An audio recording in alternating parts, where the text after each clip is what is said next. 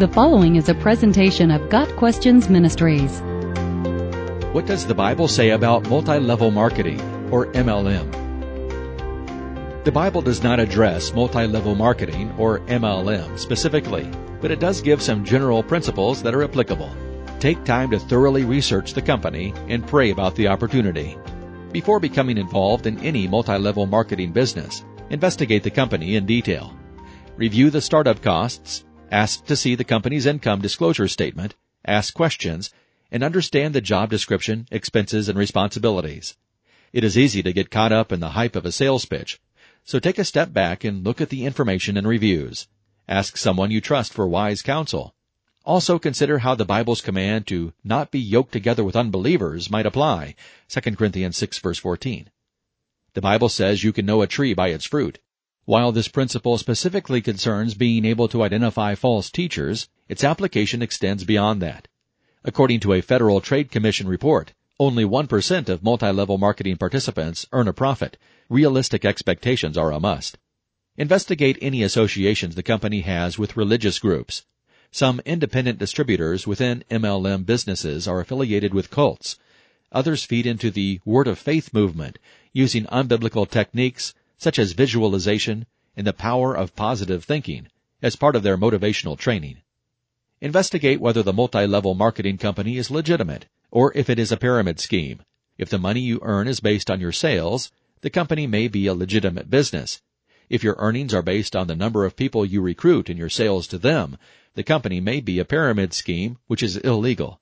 Christians are not to participate in illegal ventures. Also, investigate if the products for sale by the multi-level marketing are safe and reasonably priced. Make sure the company's claims have truthful evidence to back them up. If the company is promising miracle products or quick cures, it should be avoided. Check your motivation.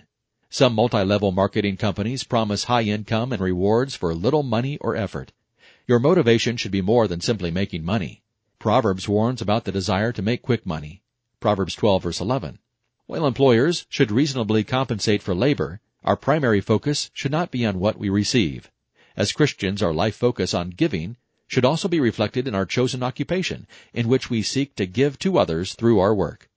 Pursue your giftedness and talents. Both spiritually and physically, God gifts us with abilities. He also intends for us to use all of our abilities on behalf of others, not solely for our own gain. We are also told to consider others better than ourselves. Philippians 2 verse 3.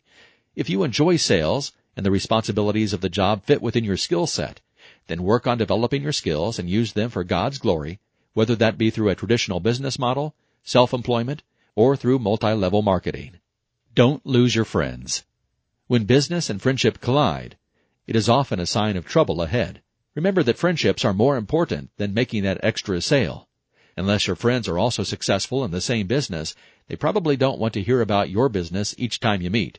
If a friend says no to your sales pitch, respect that. As with any business or financial venture, the Christian's responsibility is to obey the Lord's command that we love one another, and Paul's admonition to do nothing out of selfish ambition or vain conceit. Philippians 2 verse 3. You can say no. Not everyone is skilled as a salesperson and social media expert, nor do they desire to be. Don't be pressured to join a business that you aren't skilled in or don't want to participate in. There is nothing illegal about most multi-level marketing companies, but they are not a good fit for everyone. Pray and ask God for wisdom before you launch into a new opportunity. James 1 verse 5 says, If any of you lacks wisdom, let him ask God, who gives generously to all without reproach, and it will be given him.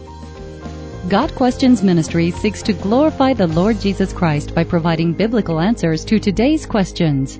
Online at GotQuestions.org.